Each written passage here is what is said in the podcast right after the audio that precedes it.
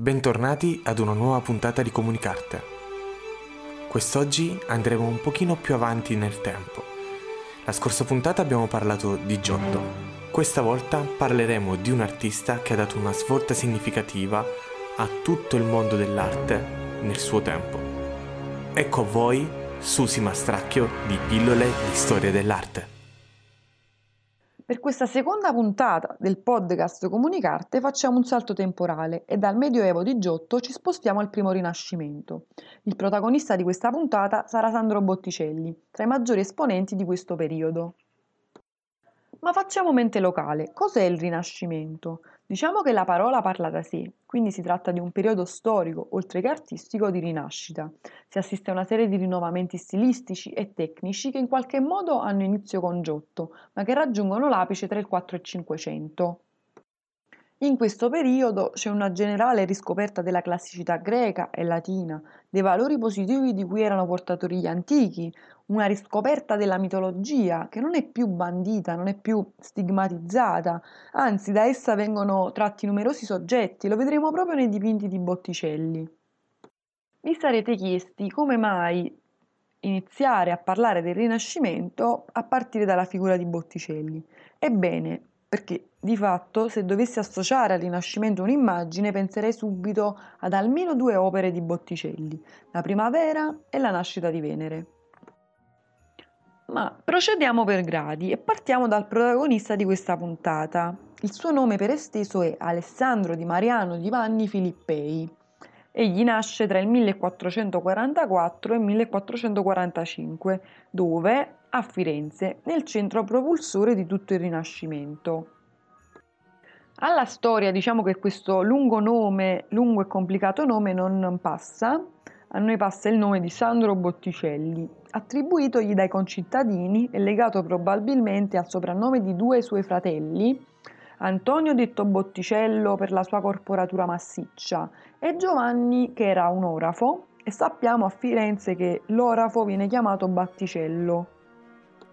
E a proposito di, uh, di botteghe orafe, è lì che uh, Sandro Botticelli inizia la sua carriera, perché di fatto fu allievo di Andrea del Verrocchio, che oltre ad essere stato un grande scultore e pittore, fu proprio un, un orafo e fu maestro di tantissimi straordinari geni del Rinascimento. Solo per dirne uno, fu maestro di Leonardo da Vinci, ma ritorniamo a Botticelli e soffermiamoci per un attimo sull'influenza che ha avuto sulle sue opere la capacità di saper lavorare oggetti di oreficeria. Siccome questo, questo, lavoro prevedeva la conoscenza di tecniche come l'incisione, la smaltatura, la cesellatura, che davano la possibilità quindi di esercitarsi su lavorazioni molto accurate, ornamenti dettagliatissimi, eh, questa capacità viene, la ritroviamo in tutte le sue opere pittoriche.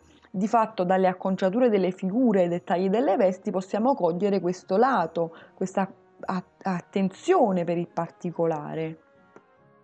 Dopo essere stato a bottega del Verrocchio, passò intorno al 1464 sotto un altro maestro, Fra Filippo Lippi, ma diciamo che in pochi anni si affermò come pittore autonomo e aprì una propria bottega e fu da subito richiestissimo dalle più grandi famiglie del tempo, su tutti eh, la famiglia Medici, che allora governava la città, e dalla famiglia Vespucci, eh, dalla quale apparteneva, per dirne uno, eh, il famoso Amerigo, che qualche tempo dopo avrebbe dato il nome al nuovo continente. Il nostro Botticelli, a differenza di molti suoi contemporanei, non si spostò tantissimo, fu quasi sempre a Firenze o appunto nei pressi di Firenze ma ci furono appunto alcune eccezioni che vale la pena eh, sottolineare come il viaggio a Roma. Il viaggio a Roma che avvenne nel 1480 su eh, spinta proprio di eh, Lorenzo il Magnifico che inviò eh, Sandro insieme ad altri eh, artisti fiorentini per contribuire alla decorazione della Cappella Sistina. Durante la sua carriera, eh, Sandro Botticelli realizza numerosissime opere, quelle del periodo giovanile riguardano principalmente soggetti sacri, quindi Madonne con bambino, scene bibliche. Tra queste ricordiamo l'adorazione dei Maggi, eh, degli Uffizi, commissionata proprio da Lorenzo il Magnifico, in cui si riconoscono alcuni ritratti della famiglia Medici e anche un autoritratto dello stesso Botticelli. Negli anni 70 del 400 eh, Sandro entra in contatto con l'Accademia Neoplatonica, fondata da Cosimo de' Medici, che aprirà a Botticelli tutto un mondo che si rispecchierà nelle sue opere da quel momento in poi. L'influenza di questa nuova filosofia la si vede immediatamente nei due suoi capolavori, nella primavera e nella nascita di Venere.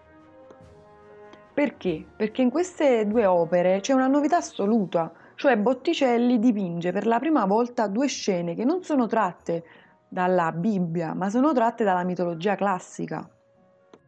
La fonte principale a cui attinge Botticelli per dipingere queste due scene sono le Metamorfosi di Ovidio, per dirne una.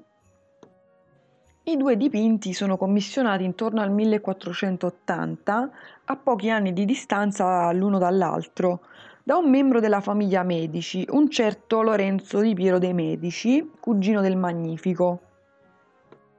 I due dipinti erano inizialmente destinati al Palazzo Medici Ricciardi in Via Larga, ma dal 1550 sono testimoniati eh, all'interno della Villa Medicia di Castello e lo sappiamo appunto dalle vite del Vasari, mentre oggi appunto eh, fanno parte della grande collezione degli Uffizi e appunto rappresentano proprio le opere fondamentali di questo museo.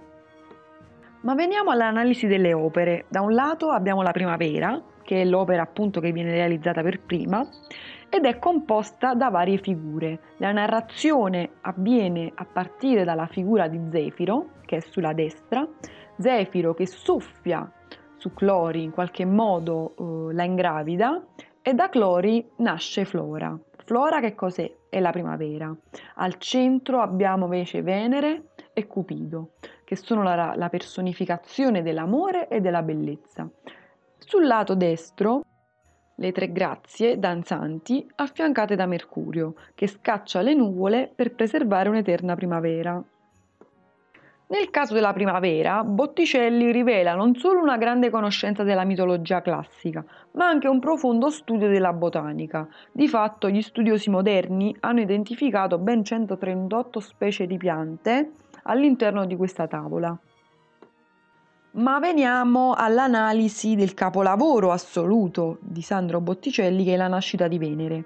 Oltre ad essere un'icona proprio di eh, bellezza, un'icona, eh, l'icona dell'arte in sé per sé, del Rinascimento, eh, è un'opera molto replicata anche in età contemporanea, reinterpretata in vari modi, eh, è anche un'opera soggetta a numerosi studi proprio per, um, per la bellezza, ma anche per, uh, perché appunto rifacendosi Botticelli ad una filosofia neoplatonica, dietro le sue opere c'è sempre celato un significato ulteriore.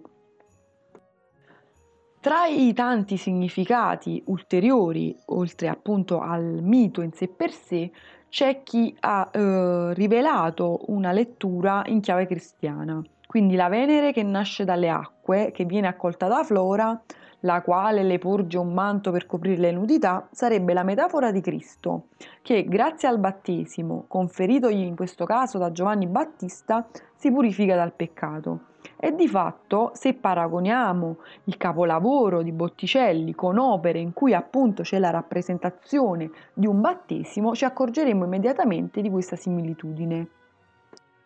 Ma appunto lasciamo questi due dipinti e inoltriamoci nell'ultima fase della carriera di Botticelli che fu eh, turbata da molteplici tumulti politici e religiosi in seguito alla cacciata dei medici e all'arrivo di Savonarola a Firenze.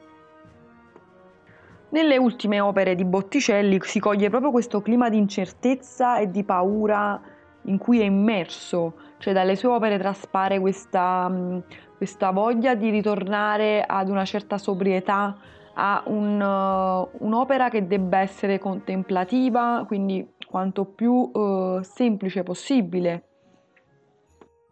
Quindi in un certo senso dice addio a quelle tematiche che l'avevano accompagnato fino a quel uh, momento, quindi addio alla mitologia e un ritorno quindi alla tematica prettamente religiosa.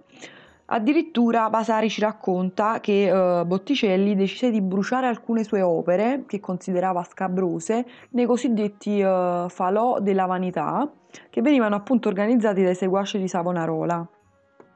Questa rottura, questo cambiamento di rotta lo si nota in particolare in due opere, nel compianto di, uh, di Monaco e nel compianto del Pol di Pezzolli di Milano, dove appunto vediamo due opere in cui si percepisce proprio la volontà del pittore di trasmettere tutta la passione cristiana. Ci accingiamo a concludere la puntata di oggi eh, ricordando appunto la morte di Botticelli che avviene nel 1510 a Firenze e ci sorprenderà un dato. Botticelli muore in completa solitudine e completamente povero. Vi starete domandando perché? Perché il suo stile negli ultimi proprio anni era stato ormai superato da artisti come Leonardo e Michelangelo.